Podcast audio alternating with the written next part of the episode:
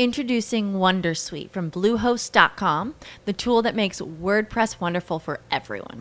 Website creation is hard, but now with Bluehost, you can answer a few simple questions about your business and goals, and the Wondersuite tools will automatically lay out your WordPress website or store in minutes. Seriously. From there, you can customize your design, pick your brand colors, and add blocks. No custom theme or coding required. You'll get content suggestions that you can keep or revise, and with Yoast SEO built in, we automatically help you get found in search engines. From step by step guidance to suggested plugins to an AI powered help bot. Our built in tools make WordPress wonderful for everyone. Maybe that's why Bluehost has been recommended by WordPress.org since 2005. Whether you're a beginner or a pro, you can join over 2 million Bluehost users. Go to bluehost.com slash Wondersuite. That's bluehost.com slash Wondersuite. Torniamo a casa di Silvio Cattarina. Il libro che vorrei recensire oggi, di cui vorrei parlarvi oggi, è questo. Torniamo a casa di Silvio Cattarina. L'imprevisto, che è il nome della cooperativa di reinserimento, insomma, cooperativa meglio eh, di comunità terapeutica, diciamo, per l'inserimento sicuramente, ma non solo, dei, dei ragazzi pericolanti. Infatti qua dice l'imprevisto storia di un pericolante e dei suoi ragazzi. Generalmente si definiscono questi ragazzi devianti oppure tossicodipendenti. Cooperativa sociale per l'accoglienza, la cura e il reinserimento di minorenni e maggiorenni devianti e tossicodipendenti. Questo è, il, è appunto mh, l'imprevisto. Dicevamo quindi che generalmente vengono chiamati devianti. Lui invece ama definire eh, eh, questi ragazzi pericolanti e ama definire se stesso pericolante, non deviante. E lo spiega nella pagina 110 di questo libro, dove dice, se pensiamo alla timidezza e all'impaccio dei nostri ragazzi, comprendiamo meglio la parola che li definiva nei secoli passati, erano chiamati pericolanti, ragazzi in pericolo. Oggi essi vengono denominati con una parola inaccettabile, devianti. Devianti da chi? Da cosa? Chi stabilisce cos'è la devianza? È molto più dignitoso il nome antico, pericolanti, persone poste nel pericolo, che corrono dei pericoli. Ecco, già potete capire la prospettiva particolare diversa da quella solita, con il quale Silvio Cattarina si approccia a questi ragazzi. Che valore può avere leggere un libro del genere, conoscere questa comunità in, nella scuola? Ma ha un valore eccezionale. Ma non solo perché bisogna parlare della droga con i ragazzi, perché bisogna, eh, eh, come dire, prepararli a, a, e, e, istruirli eh, perché non cadano in questo, uh, in questo, tunnel, insomma, il tunnel della droga. Ma eh, perché il modo è completamente diverso rispetto a quello che usualmente viene utilizzato nelle scuole. Nelle scuole magari ti arrivano gli ex alunni oppure gli esperti dei centri sociali a spiegarti per filo e per segno qual è il, il tipo di droga, quali sono le droghe leggere, le droghe pesanti e tutte queste menate qua. Bene, la prospettiva qui è completamente diversa, perché il problema non è la droga, ma l'uomo.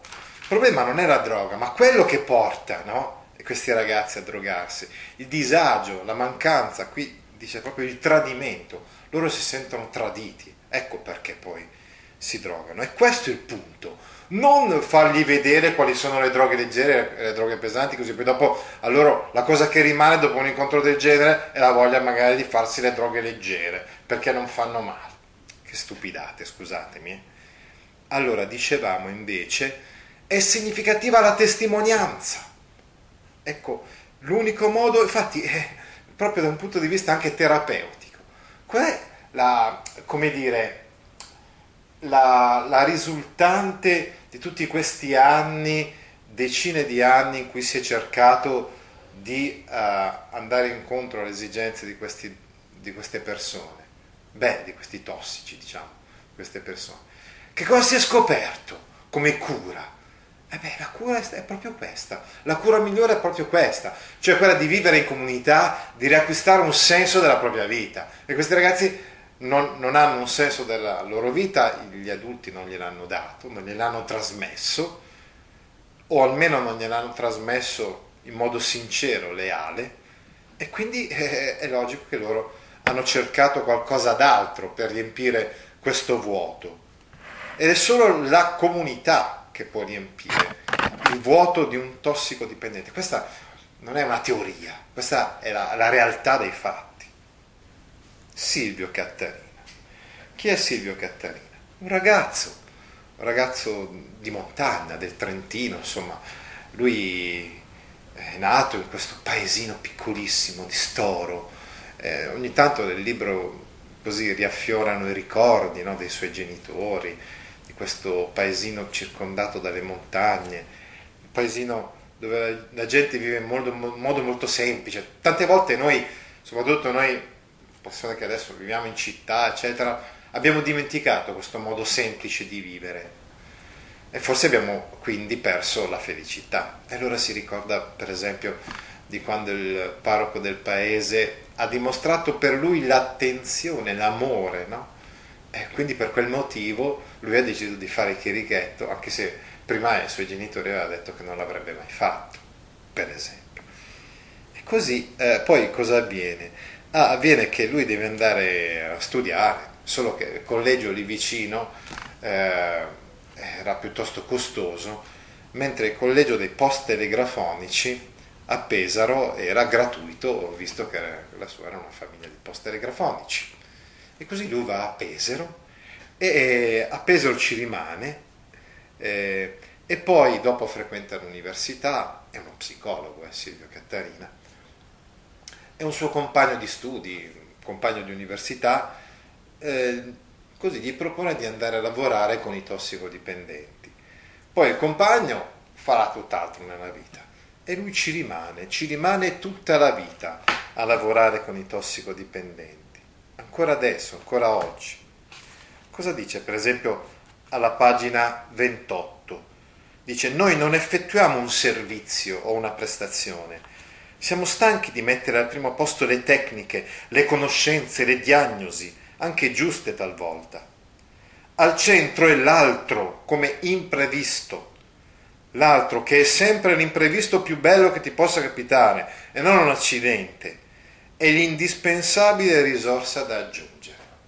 E così dicevamo che questa cooperativa ha preso questo nome, il nome imprevisto, viene da una poesia di Montale, la poesia prima del viaggio, la ricorderete, la poesia in cui si dice prima del viaggio ci si prepara, prima di un viaggio in treno ci si prepara, come al solito, in un modo un po' stanco, ripetitivo, quasi rituale, e poi dice alla fine di questa poesia, un imprevisto è la sola speranza. E così questo è il nome dato a questa cooperativa.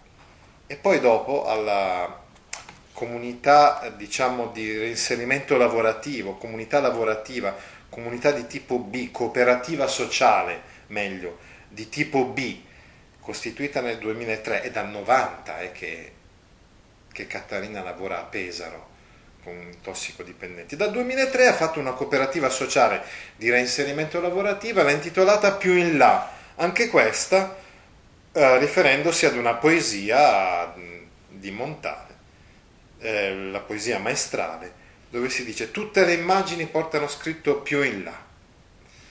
Il nome l'ha proposto Giovanni Corsini, un vecchio operatore ed è rimasto poi questo nome di imprevisto e poi il nome di più in là. Come dicevamo però, il problema fondamentale è questo. Chi è l'imprevisto? L'imprevisto è la persona, la persona che ti è davanti. E se tu la, la, la accogli così, allora questa persona si sente voluta bene. Se tu la accogli come un problema, automaticamente questa persona uh, continuerà ad essere sempre più disagiata nella vita. Perché così, questo è l'uomo, no? È l'uomo che è così, è l'uomo che, che ha questo desiderio di essere voluto bene. Allora dicevamo che ciò che spinge poi comunque Silvio a continuare su questa strada, quindi la strada della carità, cioè del, dell'aiutare gli altri, è l'incontro con due preti. Uno, Don Giussani, perché gli dà proprio, eh, come dire, il terreno, il percorso, no? su cui indirizzare tutta quanta la sua vita e quindi di conseguenza la vita delle persone che, che stanno con lui.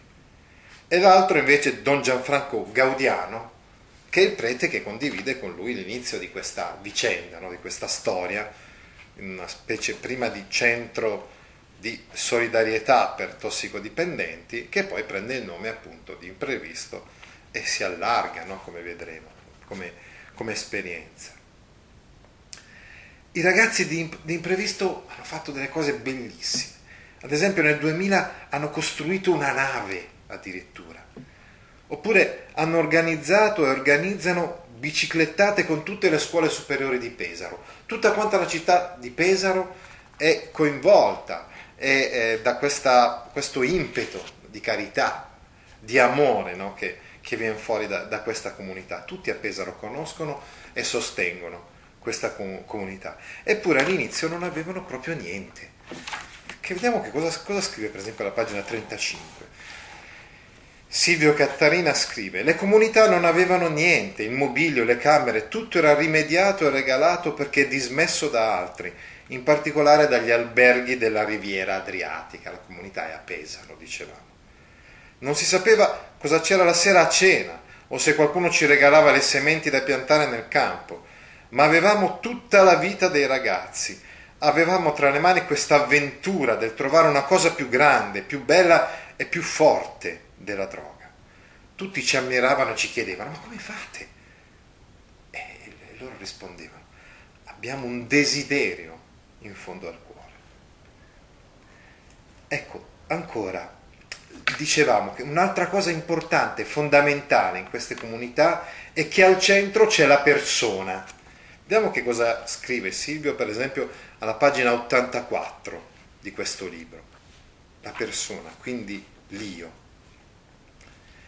Dico queste cose per arrivare a svolgere un altro punto veramente cruciale, quello dell'io, cioè della persona umana.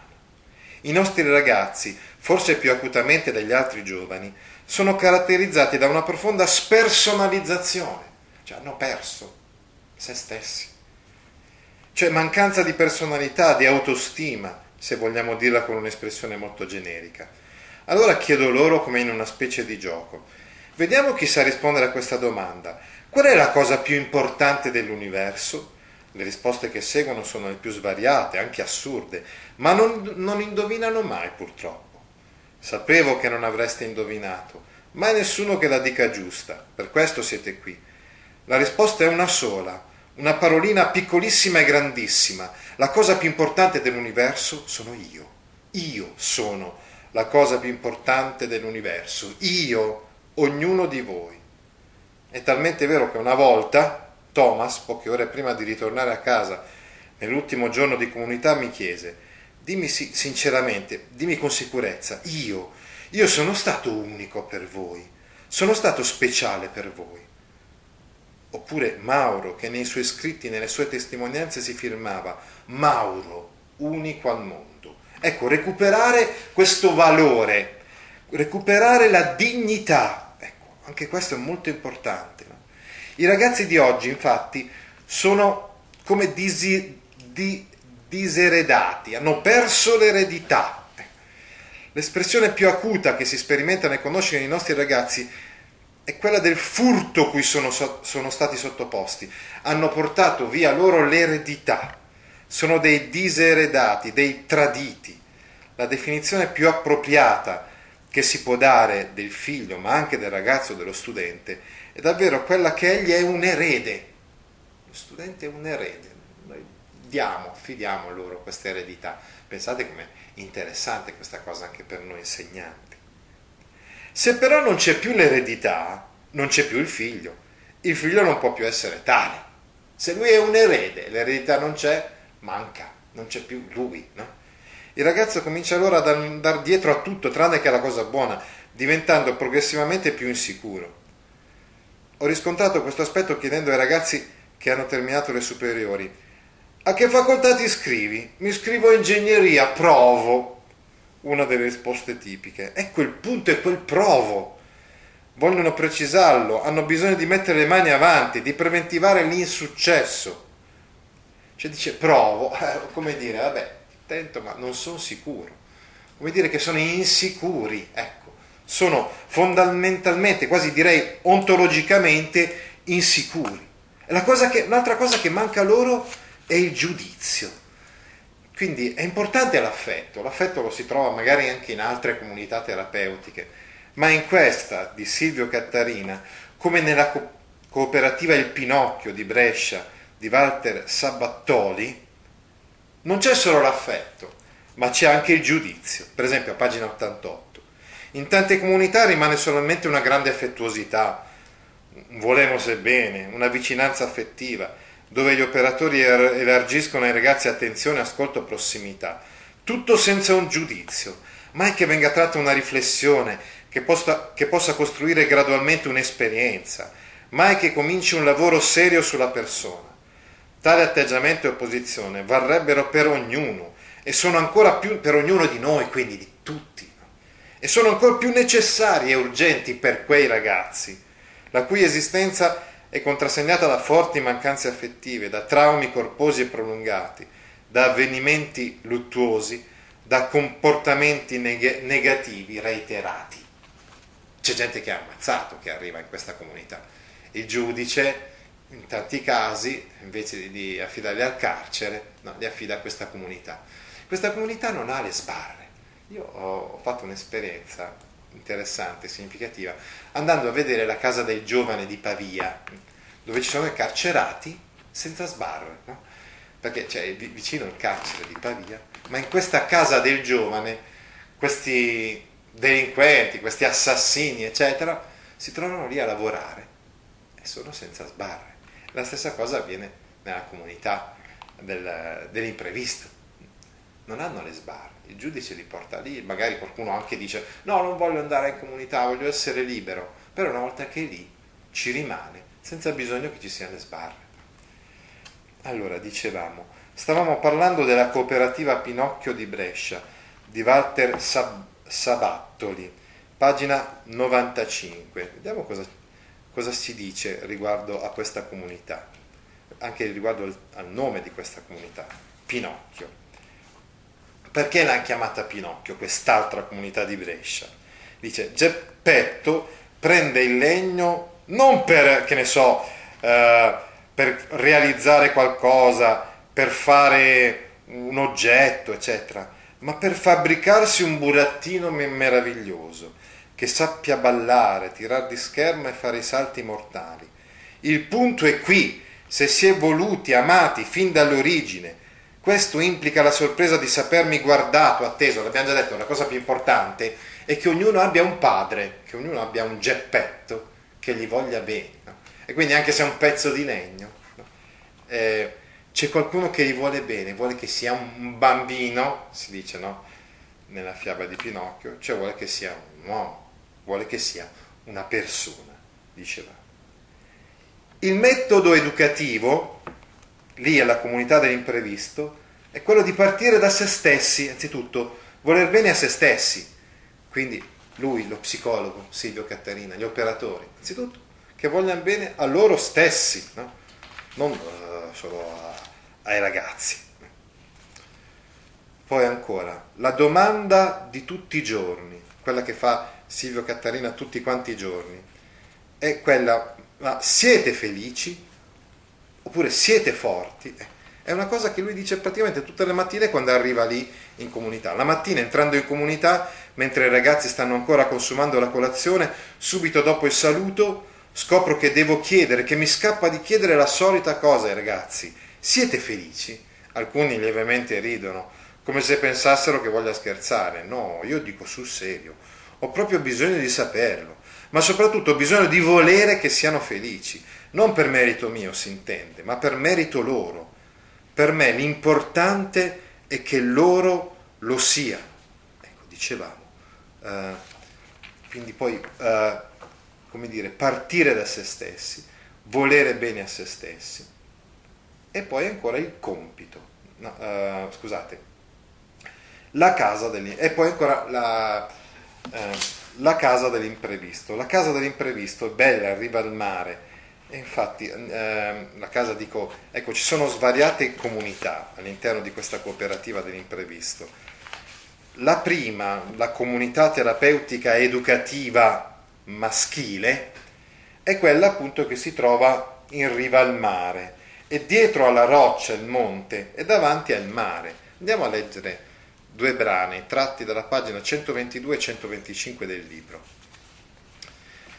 Per esempio, che cosa dice Silvio Cattarina? Dice, senza indugio alle opere di carità, alle associazioni o cooperative, agli istituti che curano e accolgono malati e gente sola, offrirei gratuitamente i migliori palazzi dei centri storici delle nostre città, gratuitamente, completamente ristrutturati.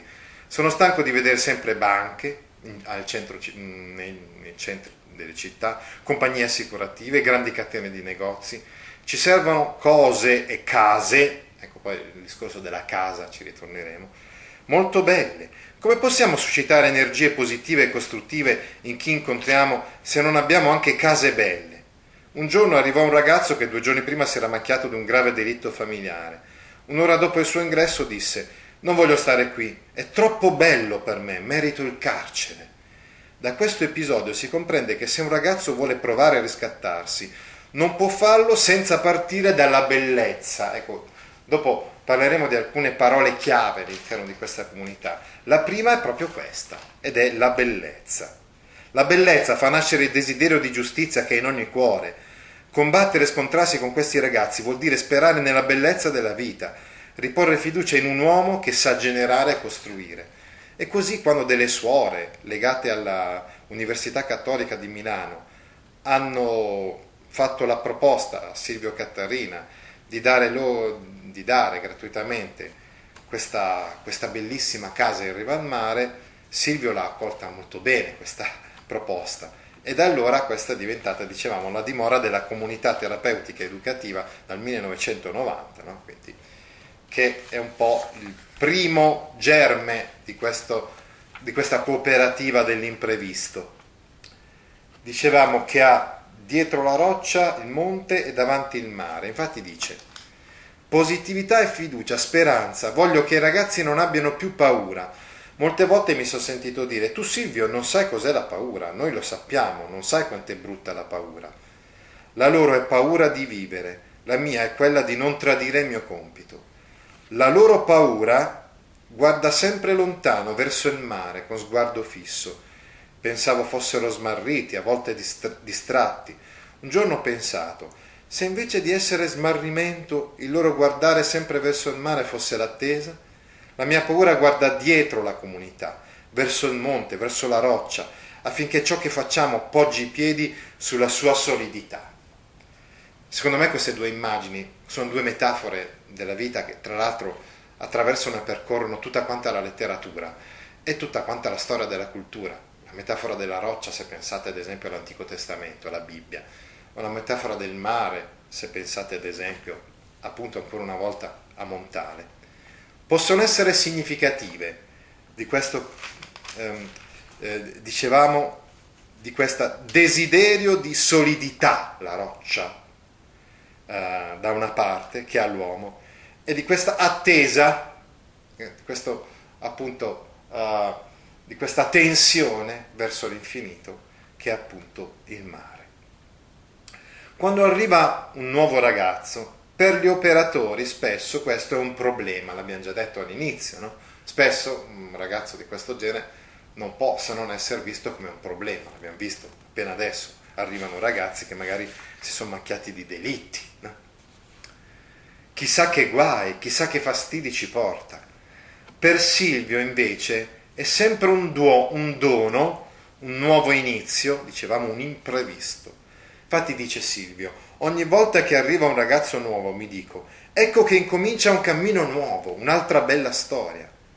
Il nostro lavoro è così bello perché ogni volta ricomincia, tutto è sempre nuovo, si inizia da capo, ogni giorno con ognuno. Sono molti eh, i nomi dei ragazzi che si sono succeduti all'interno della comunità dell'imprevisto. Ma Silvio ce l'ha sempre tutti nel cuore, li ha riportati alla fine di questo libro, in elenco, no?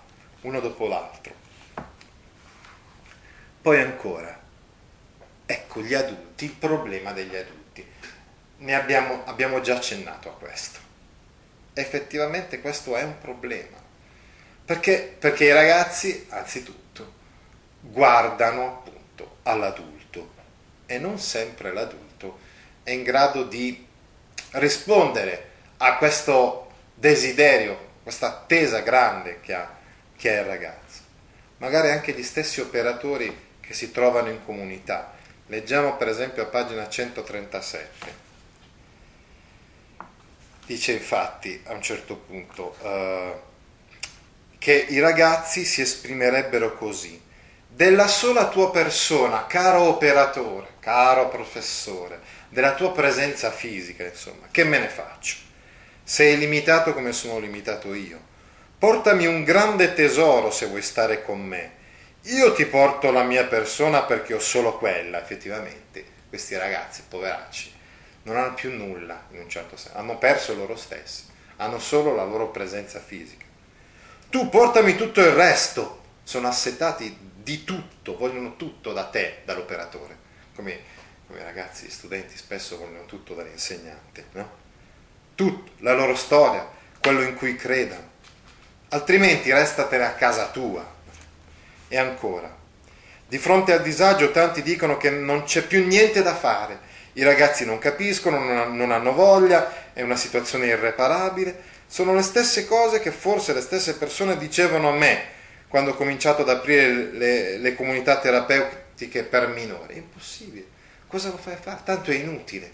Eppure con questa speranza Silvio è andato avanti fino ad oggi e ha, fatto, ha realizzato un'opera grande, no? grande perché tanti sono gli uomini e le donne che sono passati da qui, eh, che sono diventati uomini e donne grazie a questo. Adulti, gli adulti di oggi non sono veri adulti, lo dice Silvio raccontando per esempio un aneddoto. Dice, quando i miei figli erano ancora piccoli, Silvio è sposato dei figli, andando a prenderli fuori dalla scuola, mi colpiva la scena che si verificava ogni giorno. Al suono della campanella i ragazzi uscivano e alcuni, devo dire un buon numero, gettando con forza in malo modo lo zainetto per terra alla madre o al padre, ansiosi di poter andare a casa eh, e pranzare per tornare subito al lavoro, gridavano Ora vado a giocare a calcio nel cortile con i miei amici. Ti dico io quando è ora di andare a casa. Quanto era sconsolante la risposta del genitore senza autorità. Cioè il genitore per tenersi buono il figlio comunque non lo rimproverava. E quando diceva una cosa così diceva, beh, beh d'accordo, se, se, proprio vuoi così, mettiti a giocare, eh, ti aspetterò. La droga, la devianza, la delinquenza, la violenza, il bullismo, il randagismo, gli svariatissimi malesseri psicologici, l'anoressia, le varie espressioni di autolesionismo, gli esodi biblici del sabato sera con relative morti sono tutti sintomi di altro. Quando accadono queste cose vuol dire che il problema si è già da tempo impiantato nella persona. Il male è altro. E quindi dicevamo, ad esempio, in questi genitori senza autorità. Diversamente non ci spiegheremmo la tanta sofferenza del mondo giovanile. Eh, è più difficile avere un'autorità con i figli, dire dei sì e dire dei no. E proprio il fatto invece che ci siano questi genitori fa capire ai figli che hanno davanti delle persone che non gli vogliono bene, che non ne frega niente di loro. E quindi ecco il motivo poi per cui si perdono di fronte al disagio. Andiamo a leggere la pagina 138. Il disagio è forte quello che si vive, no? quello, tutti i giorni lì all'imprevisto, di fronte a questi ragazzi. Di fronte al disagio tanti dicono che non c'è più niente da fare, l'abbiamo già letto questo brano, no? Ma andiamo a leggere adesso invece un brano sul bullismo, appunto, visto che adesso stavamo parlando di, di bulli, nella pagina 155 del libro. I nostri ragazzi sono, lo spero tanto, la testimonianza di che cos'è il bullismo, nel senso che con il loro esempio fanno capire che il bullismo non è proprio dei giovani, l'abbiamo già detto poco fa. Il bullismo ha radici non nell'essere giovani, nell'essere ragazzi, eccetera. I veri protagonisti e gli inventori del bullismo sono gli adulti, sono essi che vogliono credere e far credere che la vita dipende tutta dall'opera delle loro, delle loro mani, soli contro tutti, sconfiggendo tutti gli altri. E allora in questo sogno di onnipotenza no? il ragazzo diventa bullo, oppure diventa, la ragazza diventa anoressica. Adesso invece vi vorrei parlare un po' del metodo. Qual è il metodo della cooperativa dell'imprevisto? Qual è il metodo di queste comunità? Il metodo è appunto quello del parlare. Questo è quello che dice Silvio. Appena arrivano questi ragazzi in comunità, parlate, non tenete tutto dentro di voi, parlate, parlate, parlate. Ci sono ben quattro incontri comuni, comuni, eh, quotidiani, comunitari, sì, e poi c'è l'assembleona, la cosiddetta grande assemblea, l'assembleona settimanale, in cui loro scrivono i punti. L'assembleona, i punti, sono stati lo strumento che più ha portato questa dignità. I punti sono gli elaborati scritti dai ragazzi e dagli operatori durante il percorso della comunità, che segnano il passo no, della comunità. Li abbiamo sempre fatti parlare a voce alta e con coraggio, dice Silvio Cattarina. Questo ha aiutato a prendere coscienza della propria dignità ed è una delle cose che più mi fanno contento, vedere un ragazzo o un genitore, perché poi ogni, ogni mese arrivano i genitori, parlano anche loro. Parlare al microfono davanti a tanta gente. Sono proprio felice quando possono essere lo strumento per conseguire una ritrovata dignità. Una parte molto ricca, interessante e bella di questo libro sono proprio eh, in corsivo le citazioni di questi interventi o lettere o scritti dei ragazzi e dei loro genitori l'assembleona, dicevamo. E poi ancora a pagina 165 eh, i punti, no? dicevamo l'importanza di questi punti. Tanto che anche quelli che poi sono usciti dalla comunità, con un certo Gabriele, raccontano. Sai come faccio? Eh? Eh, quindi quando, per, per mantenere vivo eh, la, la, la propria esperienza, il proprio legame, dice, sai come faccio? Sul mobiletto del bagno tengo tutti i miei punti. Ogni mattina ne leggo uno, quando li ho terminati ricomincio da capo. E ancora vi volevo parlare anche della testimonianza. A proposito di questa uh, capacità di parlare, dicevamo che questi ragazzi parlano davanti a, ecco per esempio, uh, sono venuti nel mio paese, sono venute nel mio paese due ragazze insieme con Silvio a parlare della loro esperienza. Io ho già fatto un video su YouTube con... Uh, il loro racconto e quindi l'ho potuto vedere, verificare di persona. Ma i ragazzi dell'imprevisto hanno parlato davanti ai vescovi, come Angelo Scola e Angelo Bagnasco, davanti ai politici come Forlani, D'Alema, Fassino, eh, davanti al comico Paolo Cevoli, davanti a Giorgio Vittadini, presidente della Fondazione per la Sussidiarietà, davanti a Guglielmo Epifani, che poi da sindacalista è diventato politico, un altro politico Carlo Giovanardi, eccetera, eccetera, senza nessun pudore hanno raccontato la loro esperienza e quindi quella è diventata una testimonianza, una grande, bella e significativa testimonianza. Ma ci potremmo chiedere di che cosa parla Silvio ai ragazzi? Anzitutto parla di bellezza, l'abbiamo già visto, parla di audacia e di gioia, per esempio a pagina 164 dice, eh, eh, dice Silvio. Ragazzi, qualsiasi tratto di strada abbiamo compiuto finora, lento o veloce, siamo contenti, siamo gioiosi, impariamo ad essere gioiosi sempre. L'audacia è essere gioiosi sempre. Non è assurdo il nostro impegno, perché esiste una forza che ci sospinge.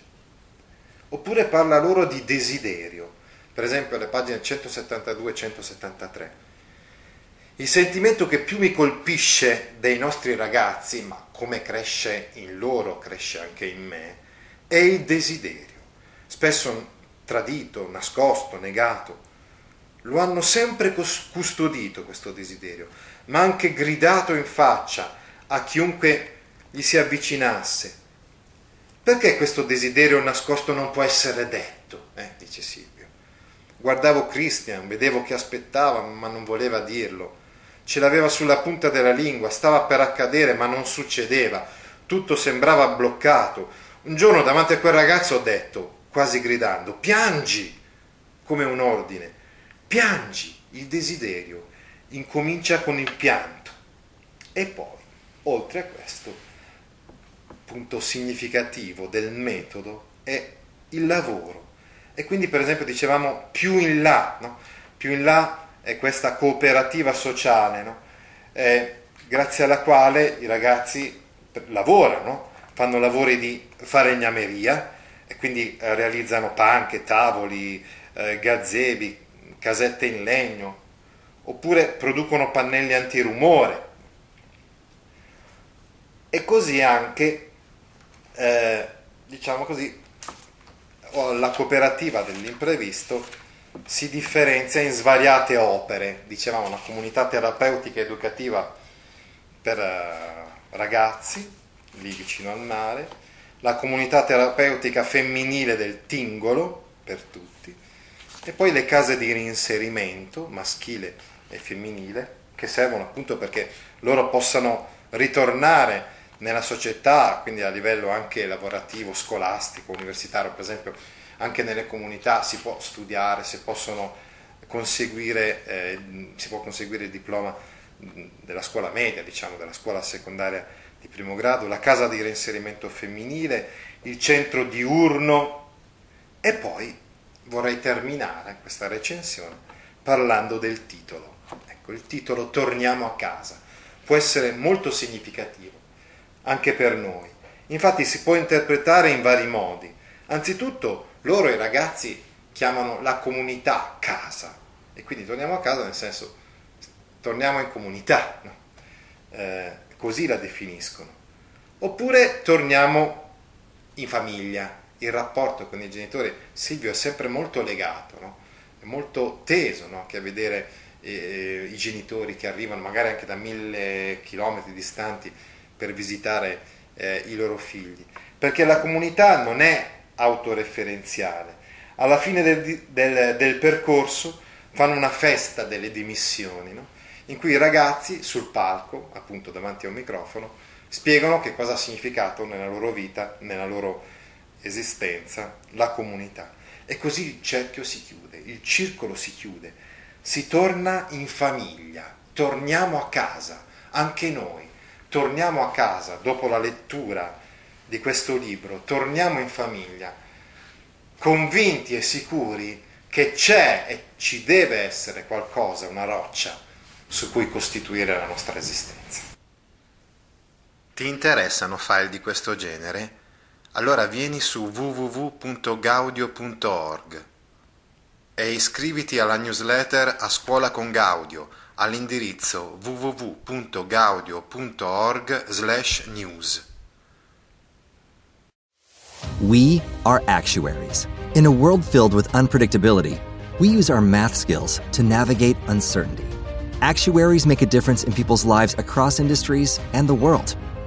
Actuaries have the freedom to work anywhere, and according to US News and World Report, we're the 25th top paying career. Make an impact as a fact seeker and a truth teller. Use your math skills for good as an actuary. The world needs you.